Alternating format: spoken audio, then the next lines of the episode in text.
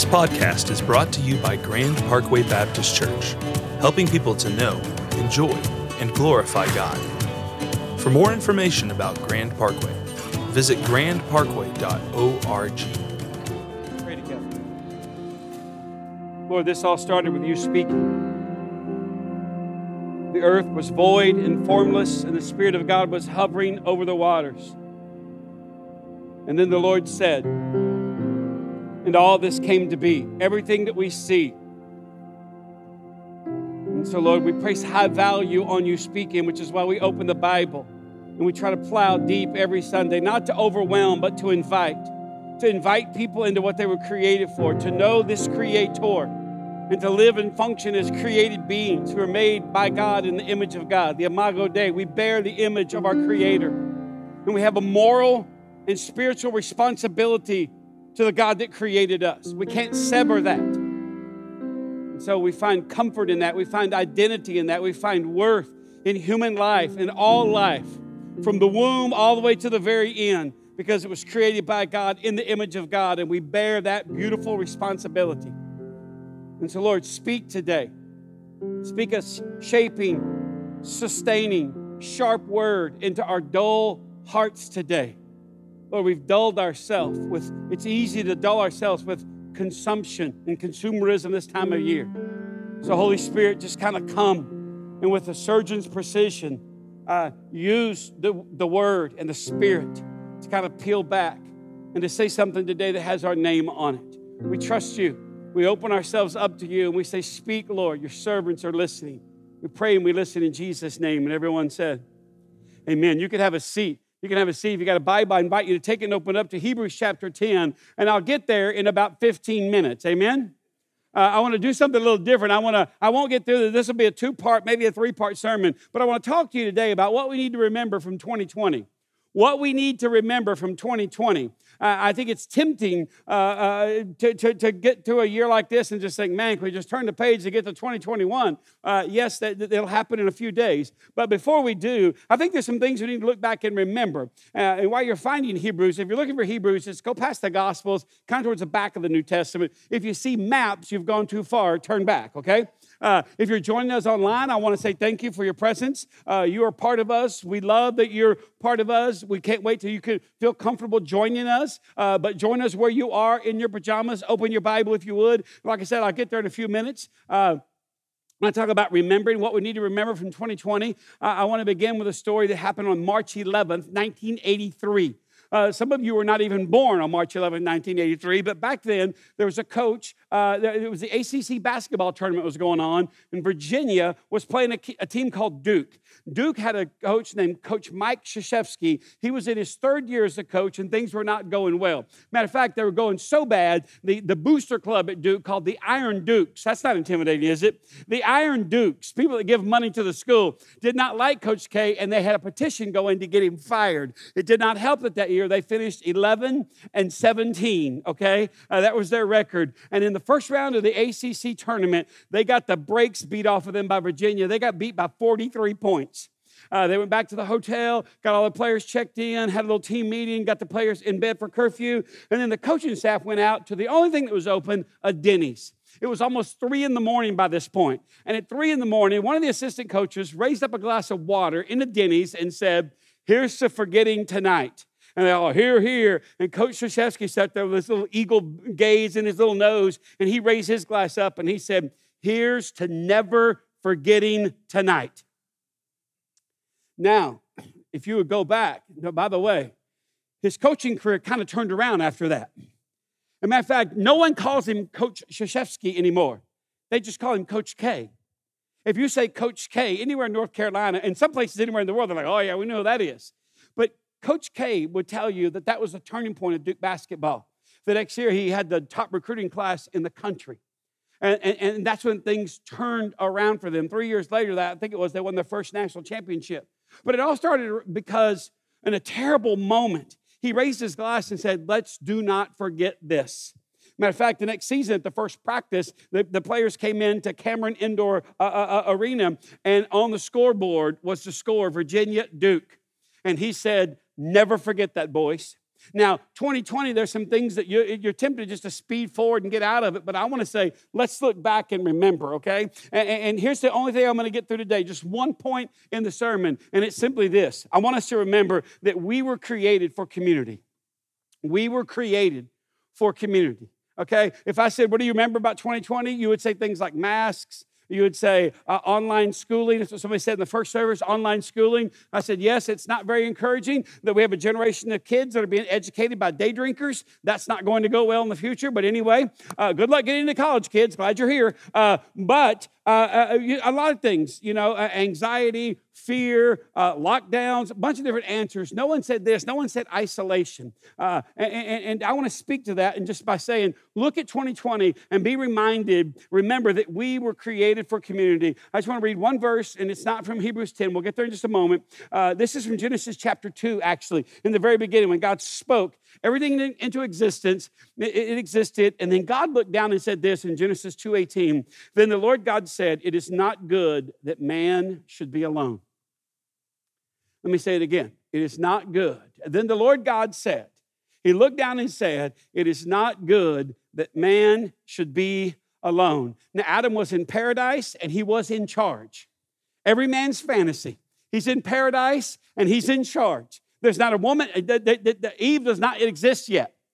No one to question him. What are you doing? Why are you doing that? Have you thought about this? He's in paradise and he's in charge, men. And God looked down and said, It is not good that man should be alone.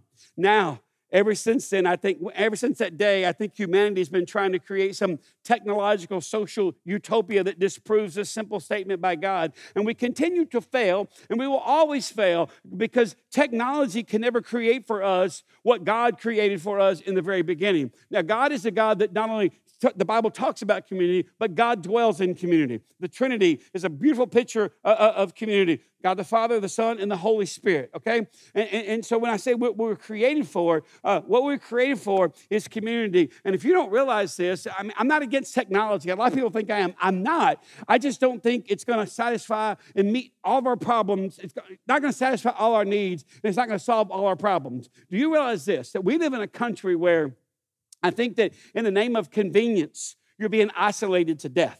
And you don't even realize that you can get groceries delivered to your house. You can get your prescription delivered to your house. You can get, I mean, my, my drugstore is right there at that red light, right up the road there, okay?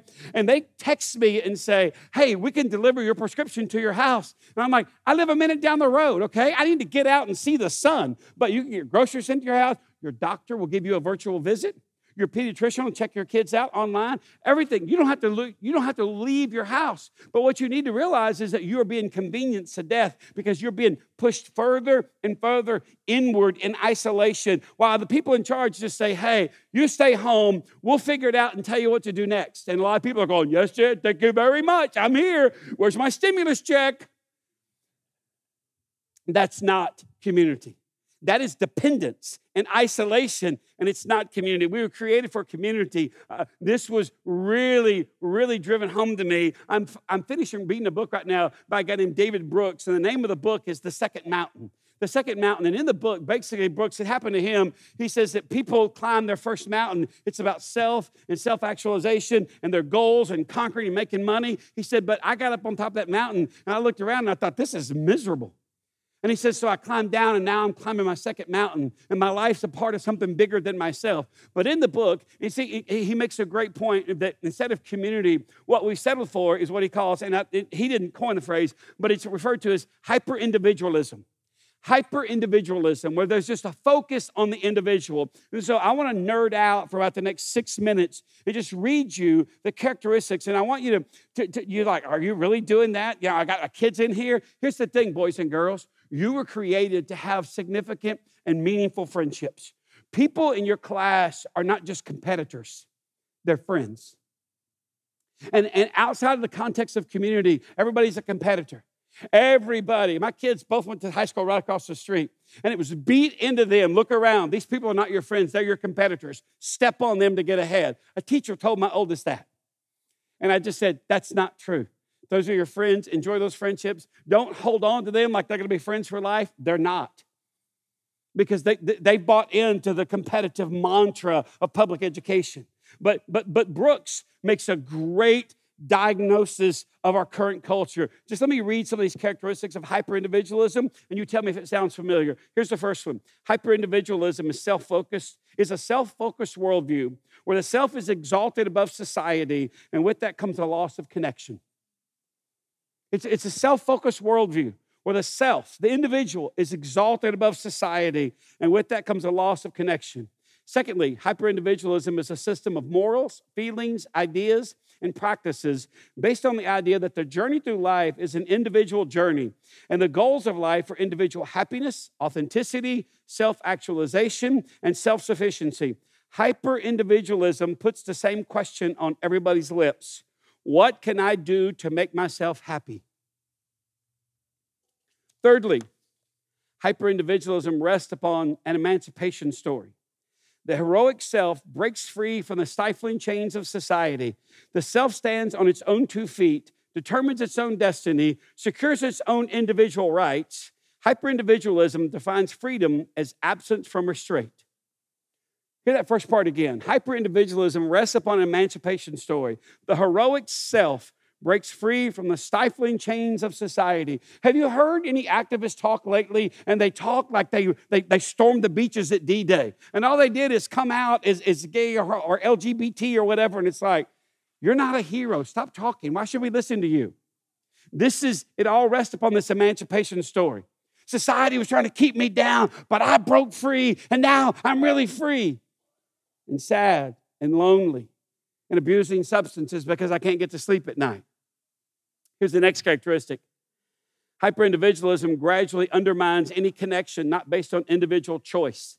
The connections to family, neighborhood, culture, nations, and the common good.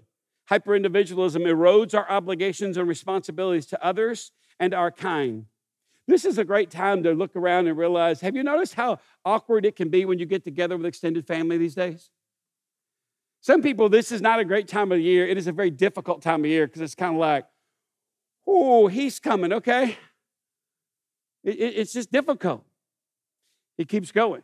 Next characteristic the central problems of our day flow from this erosion social isolation, distrust, polarization, the breakdown of family, the loss of community, tribalism, rising suicide rates, rising mental health problems, a spiritual crisis caused by a loss of common purpose, the loss, uh, the loss in, in nation after nation. This is not endemic to America. This is all over the country.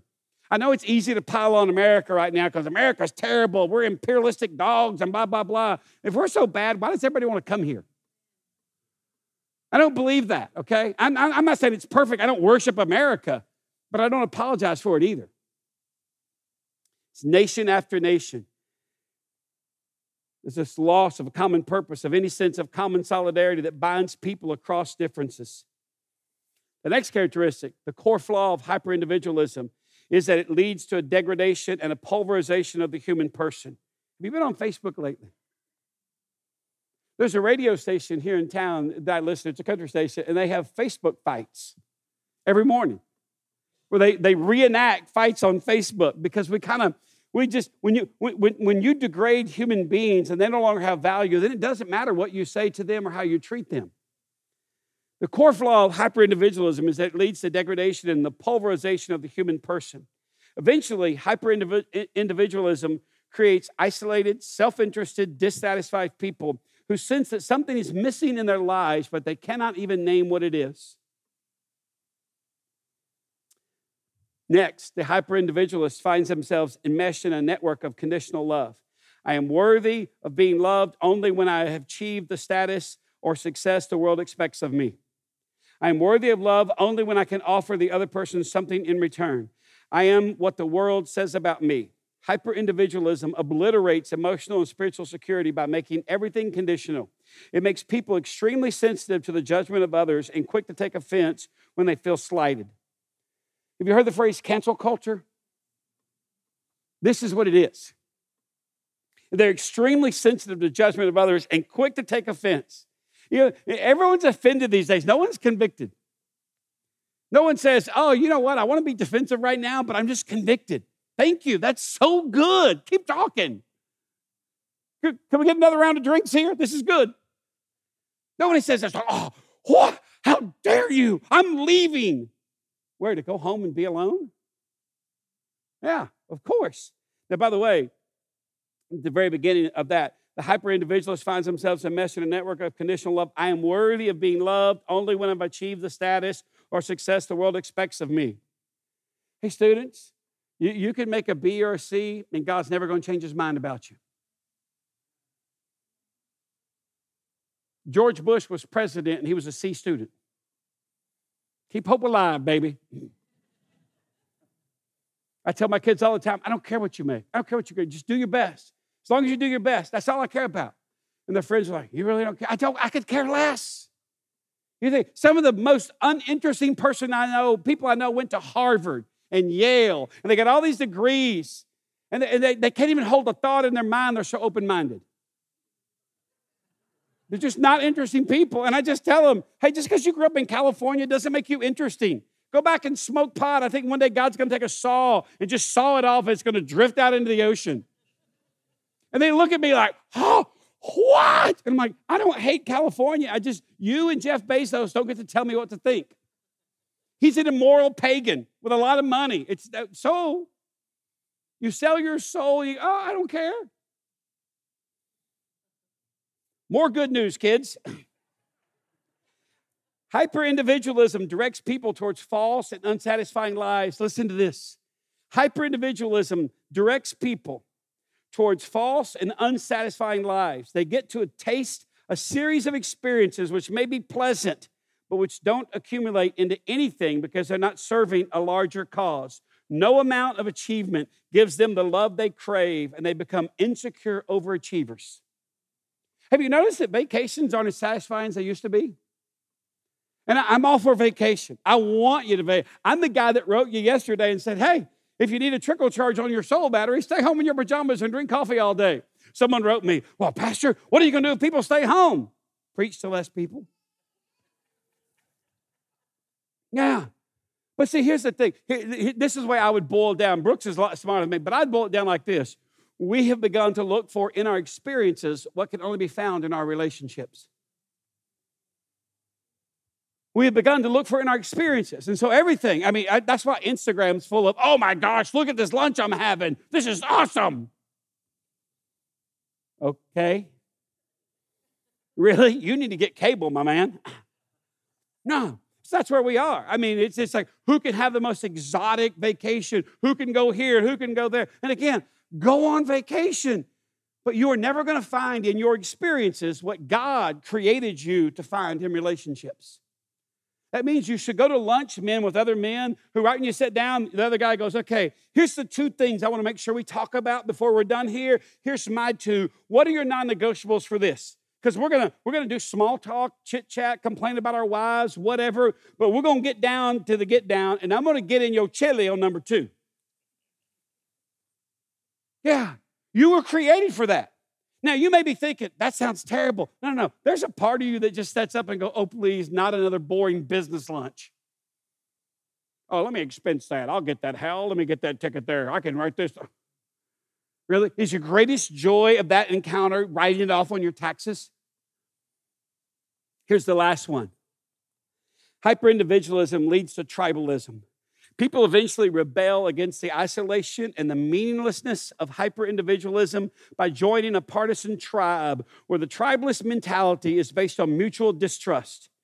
It's always us versus them, friend or enemy, destroy or be destroyed. Tribalism is the dark twin of community. The tragic paradox of hyper individuals is that what began as an ecstatic liberation ends up as a war of tribe against tribe that crushes the individuals it sought to free, which is where we currently find ourselves politically, spiritually, and socially in America. Tribes. Here's what it sounds like Trumpers, never Trumpers, LGBTQ, conservative, liberal, riding with Biden, waiting for Trump to take it to the Supreme Court masks. No masks. Why do you make us wear masks? I think we should all take our mask off. I'm not coming back into it's, it's everybody gets in their tribe. And you get in your tribe and you get reinforcement from being in your tribe. But here's the problem is, is that you, you what began is this, yes, this statement of I'm taking a stand. it really ends with this sad sense of isolation because it, it doesn't, belonging to the tribe doesn't meet the need that you thought it was going to meet the longer you're in the tribe. So you add to that the advent of social media, anxiety and depression has reached epidemic levels in our kids. Kids are being diagnosed with this earlier and earlier and earlier because they're not they're, they're, they're online, but they're, they're, they're connecting, but they're not connecting. They're not in community. Uh, there's no real, and I'm talking, if you're nine years old, I mean, you should have some friends because our kids are paranoid of other people. And this is free, mom and dad. Fearful parents raise fearful children. I had to tell a lady that in HEB right up here at the Grand Parkway the other day. Her son was standing there just staring at me, and I said, What's up, little man? He goes, Nothing. What's your name? And I said, My name's Santa Claus, and I'm skipping your house. and he said, But I've been good. And I said, mm, That's not what the record indicates. And he goes, No, you got to. We're just having a conversation. His mom rounds the corner. Oh, oh, oh, oh, what are you doing? I said, I'm talking to your son. She goes, What? I said, Because he was staring at me and we're just chatting it up here. And she's like, Well, come on. And I said, Hey, by the way, don't raise your kid to be so afraid. Well, I, I, I don't know who you are. It doesn't matter. Fearful parents like you raise him to be fearful. The world isn't all bad, okay? And he's like, Well, you coming to my house, aren't you? Yeah, I'm coming to your house. your mom's getting cold because she's a fear monger, but I'm coming to your house. No, just, I, what? As she goes around the corner, I hear her mumbling, What did I tell you about talking to strangers? I'm just like, mm, mm, mm. See, in this milieu, the task where there's uh, this hyper individualism, the task is to be somebody rather than being yourself. And you we continue to produce students who inwardly feel unprepared for life because their foundation is based on comparison, not understanding. The price of admission into this acceptance club is to forfeit anything close to a biblical morality or a biblical worldview. If your kids want to fit in, they got to check their morality at the door and just, you just give in to get along. In a Christian worldview, in a biology class, are you kidding me? And so we got to be, you say, why, dude, it's family. Yeah, yeah, you got to be preparing your kids for this. So when the time comes, they're like, I like these odds. One against 32? Yeah, bring it, boys and girls. The phrase got coined this year lockdown loneliness because people were cut off from not just community, but just the random social interactions in the grocery store, at the gas station, wherever. Sounds bad. But when you think about it, you got to ask yourself so, what do we do in response to this? Make sure we're in the right tribe? No we demonstrate, we practice, we model, and we invite people into what the Bible calls community. Okay? What do you mean? Community is this, we're created to be in these intentional, formative, mutual, reciprocal, God honoring, you changing, me changing relationships. That's what we call community here at Grand Parkway. And this is where the Bible talks about it. In Hebrews chapter 10, verse 24 and 25. I'm just going to read two verses, and I'm going to give you five characteristics of community, and we'll be done today. You still with me? Now, by the way, let me ask this question. When I read all that stuff, did you get encouraged or did you feel sad? If you got if you felt encouraged, say amen. If you felt sad, say amen. It's kind of like, man, why that's kind of a bummer. I mean, it's the last Sunday of the year, and you kind of wah wah. Hello, boys and girls. It's Debbie Downers preaching today. Here's what I want to say to you. Look at me against that bleak backdrop, biblical community shines like a spotlight, my man. It stands out. It is just like, oh my gosh. I couldn't tell you how many times I've been having lunch with somebody in our church typically, uh, and, and, a waiter or waitress will come over and kind of go, what are you guys talking about?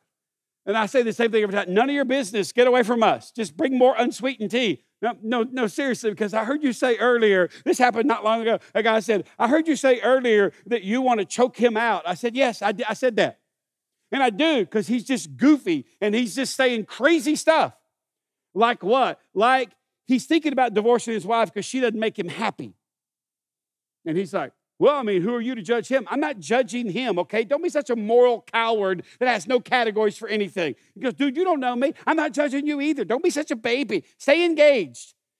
But see, here's the basic marriage is not based on, well, you make me happy, you don't make me happy. Because here's the reality there's a lot of days my wife doesn't make me happy. She asks me to clean the kitchen and go for walks and things I don't want to do. And he said, Well, why do you do it? And I said, You're not married, are you? No, man, I'm playing the field.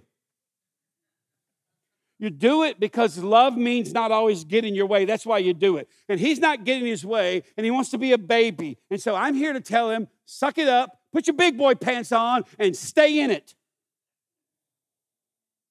And he just looked at me with his little pitcher of tea, and I said, You don't need to get married anytime soon. He goes, Well, how do you know that? I said, Because you're selfish and self centered. And marriage is where selfishness goes to die. And he looked at my friend and he goes, Man, you should get some other friends. You should get some friends to begin with. Now, get away. Now, as I'm leaving the restaurant, he follows me to the door and says, Hey, bro, we good? I'm like, We're not dating or anything, man. I said, By the way, that didn't bother me. And now, by the way, he goes, Well, I mean, how do you know that guy? I said, I'm his pastor. And he's like, Shut up. And I'm like, No, you shut up. He goes, He let you talk to him like that? I said, no, It's not about permission. We don't operate on permission in the kingdom, we operate on authority. And I have the moral responsibility and the divine authority to say to him, Yeah, it's hard. Of course, it's hard. It's going to get twisted, sister, but you don't quit. You don't start flirting with the girl that works in sales. What are you, 17? So you really are a pastor. Oh, just get away from me. So, Hebrews chapter 10, verse 24 and 25, community, where you have these intentional, formative, mutual, reciprocal relationships.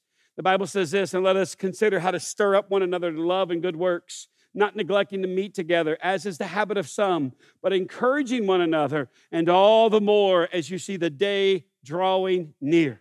Hear that again. And let us consider how to stir up one another to love and good works not neglecting to meet together, as is the habit of some, but encouraging one another all the more as you see the day drawing near. Here's the five characteristics of community, and we'll be done today. Number one is consideration. Consideration. And let us consider. How often do you have to consider? Do you have to think, hey, I'm going to spend some time with my friend John, or I'm going to spend some time with, with, with, with my friend Susie, and, and I want to just show up and just and just chit chat about the same things kids, kids' sporting events, our husband, our wife, our vacation we just got back from, the next vacation we're going on, blah, blah, blah, blah, blah, blah, blah. Let us consider, let's give deliberate thought to why I'm in this relationship and, and who I should be in this relationship. So, the first characteristic of biblical community is consideration. Secondly, it's consequence. And let us consider how to stir up one another to love and good works. Consequence means this you should become a more consequential person as a result of being in this relationship or friendship. You should become a more loving person. So ask yourself this question Who do I spend time with that makes me a more loving person? Who do I spend time with that makes me, that, that, that kind of motivates me to do good? Let us consider how to stir up one another to love in good works. So, consideration. Secondly, consequence. Thirdly, consistency. Look at these words not neglecting to meet together, as is the habit of some.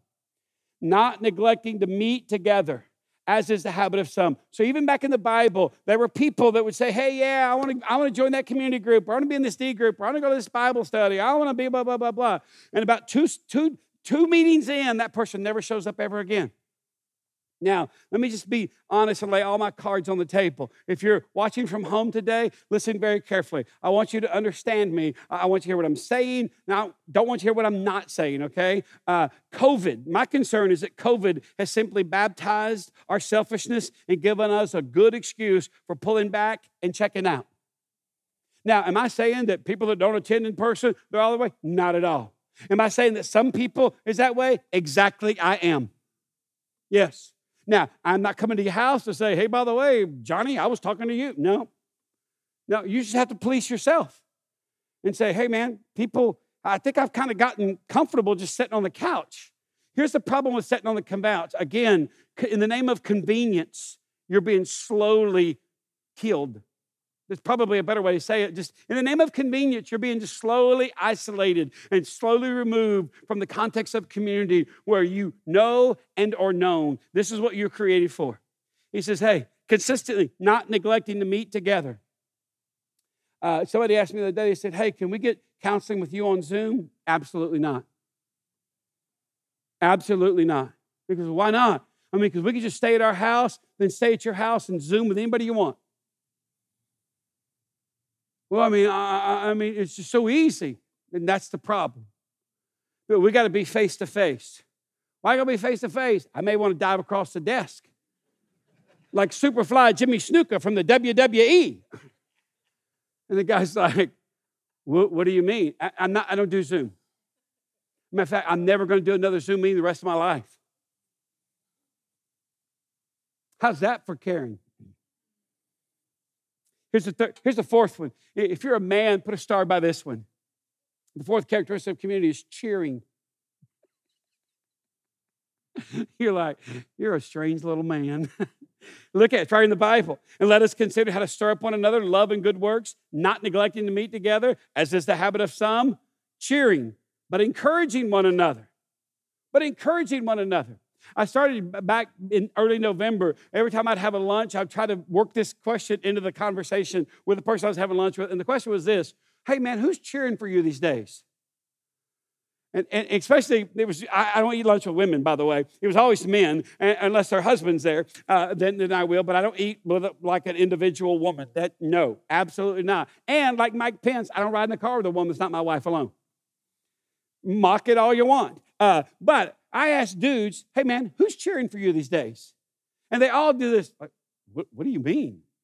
Who's cheering? Yeah, like cheerleader? Yeah, like who puts on a skirt and says two bits, four bits, six bits, a dollar, all for you. Stand up and holler. And they're like, hey man, don't do that.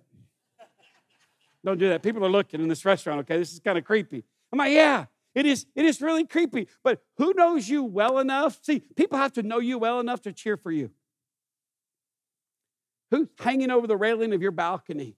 And when you're having a bad day, you look back and that guy's just, whoa, come on, man, you got this. You got this. I know it's hard, but you got this. Buck up, little soldier. Let's go. Who cheers for you? Ladies, who cheers for you? Who cheers for you? Who, who knows you well enough to say, hey, hey, hey, let's put down mommy's sippy cup? Mommy's had enough sippy cup during the pandemic. Mommy needs to engage. Who cheers for you that way? I have a friend that calls me twice a year, and he's made a list. It's, it's the most awkward thing I experienced all year. He has made a list of all the things he's noticed about me that he wants to compliment me on. You go, he lives out of state. He watches the podcast. He's taking notes right now. He's a creepy little friend. And it's all and i say hey man give me something i need to get better at. Oh man i just want to i just want to bless you in jesus name. I just want to tell you all the ways god's using you in my life and i'm sure in countless other people's lives and i'm like it is difficult for me. Because here's why it's difficult for us men cheering is because we love adversity. Prosperity feels like we're selling out. Like oh easy easy. I, I.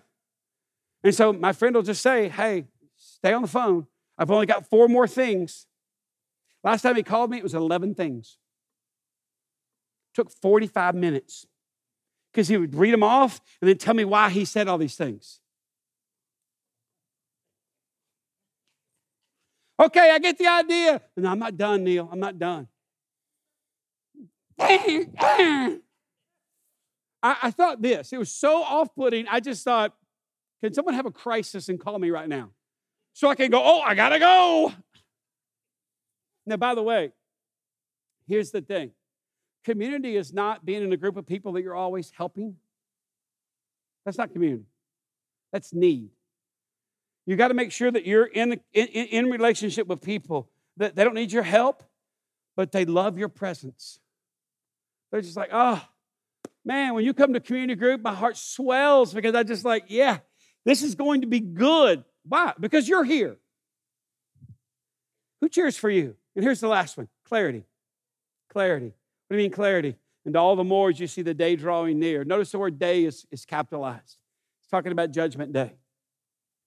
When you don't get to do any of this anymore. And all the more as you see the day drawing near. Hear the correlation of those two, and all the more. In other words, the more you understand, people are like, hey, you're going to get back in Daniel? Yeah, in a couple of Sundays, we'll jump back into Daniel. We've been reading the first six chapters is a bunch of stories. The last six chapters is like a science fiction movie. It is crazy. It is like, people are like, hey, we're going to talk about the end of the world? Yes, we're going to talk about the end of the world. We're going to talk about the rapture? Yes, we're going to talk about the rapture. Is it happening right now? Are we living in the, last, in, in the last days? We've been living in the last days since Jesus ascended. But to the Lord, a day is like a thousand years, and a thousand years is like a day, so good luck with that. What I'm just saying is clarity. And all the more as you see the day drawing near. All the more as you see the day drawing near. Ask yourself today, hey, what is it that I'm afraid I'm running out of time? I'm not going to get to do as much as I want to. If your answer is hunting, that's a problem. And by the way, hunt, not against hunting. It's just, this is what characterizes community it's consideration, it's consequence, it's consistency, it's cheering, it's it's your buddy that you hunt with. The next time you're planning your big next, oh, we're going to go here and hunt the Muy Grande and blah, blah, blah. Glory to God. Imagine your buddy kind of going, hey, now, can we be the husbands and fathers we need to be if we're gone this much? You feel that? Some of you in this room are like, you can stop talking now. I'm not against hunting. I'm just, this is this is community. This is the kind of conversation that happens in community. And it's what you were created for. Because, let me say this and I'm done. You still with me? In a day and age of hyper individualism, and David Brooks is right, that's where we are. It, the exa- but he also talks in the book about moral ecologies and that this moral ecology of hyper individualism is failing, it's crumbling, it's falling apart. And so people are longing and looking for community. And so just look around and just kind of see, hey, who, who would be, who would benefit by being in an intentional relationship and invite that person into community? This is how the church flourished in the New Testament. It wasn't through preaching. It wasn't. It was through people looking around and kind of going, you know what? I, I, I want to be the church too. I want to invite you into community. I want to love you. I want to cheer for you. I want to be the person that, man, oh, that person stirs me up. I want to be a better person. I want to do the right thing and not just come and ask for forgiveness for doing the wrong thing. This, beloved, is community. It's what you were created for. Boys and girls, it's what you were created for. Students, it's what you were created for. Not catty smallness of Instagram just blather. You, you, you, God created you to just go, hey, hey, can we just kind of go deeper in this friendship? Or is this just it? We're just going to compare ourselves to each other, our bodies, our boyfriends, our grades, our bedrooms, our cars. Is this what Jesus died for? Then you'll figure out who's worth being in community with. Because community is what you were created for. Let's pray together. If you're our guest, just relax. But I can teach the Bible and give you some soul space to think about it. So I'll voice a prayer, and then Clyde will just kind of play and just kind of ask yourself, hey, what, what had my name on it today? What is the one thing that I want to think about a little bit more before I go to bed tonight? Let me pray. God, thanks for community that you model it, that you we see it in, in the Godhead, we see it in the Trinity, and we see it in the Bible, we see it in the church. And I pray that it would just kind of awaken in us a hunger and an appetite, not just to, to come, but to belong, to engage, to step into a circle and say, I want to know you people, and I want you people to know me. And this scares me to death, but it's what I was created for. I want you to know more than my name. I want you to know my struggles because this is a safe place for people to know your struggles. I want you to know me. So, Holy Spirit, brood over your people and speak a word as we just linger and listen. God, thank you that with a simple statement, way back in Genesis, where you said, It is not good that man should be alone. You set it in motion. It's this reminder that we were created for community, not isolation, not individualism, community friendship, relationship, where spiritual formation happens. And I pray for anybody in this room today that's not in community. I pray for people that are watching online, they're not in community, that you're just awaken in their head and in their heart a, a, a bigger desire. Take away the fear. not going to be judged. They're going to be known, loved, told the truth, and then loved some more. And we want to hear the truth they have to speak to us as well. It's not community is not just one way. It's not a lecture. It's a dance. And so, God, for that we're we're grateful. And so we say thank you for modeling and requiring community of us. We say thanks in Jesus' name. And everyone said, Amen. Amen. If you're our guest today, look at me. I'm glad you're here. You're always welcome here. Uh, you don't have to, to know all the songs. You'd be like, ah, easy. Uh, just we just want you to know you're welcome. Uh, hopefully, you've had a chance to pull the guest card in the seat back pocket in your row. If you haven't filled that out already, would you fill it out and just drop one of those wooden boxes by the door on your way out? It's also where we receive our offering. So, if today is the day you practice uh, uh, obedience or generosity, that's where you take care of that as well, okay? If you have any questions about anything you heard, we'll be available down front uh, when you're dismissed, we'd like to uh, conclude our service with a spoken blessing. So if you would, stand to your feet and hold your hands out.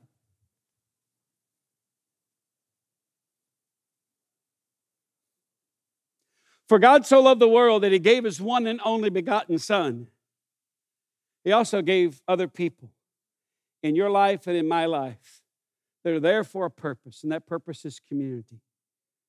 Let yourself be loved known, shaped, formed, and forgiven. For all of these, it's part of God's created purpose for your life. Part now into community and for community. In the name of the Father, and the Son, the Holy Spirit. Amen. Bless you.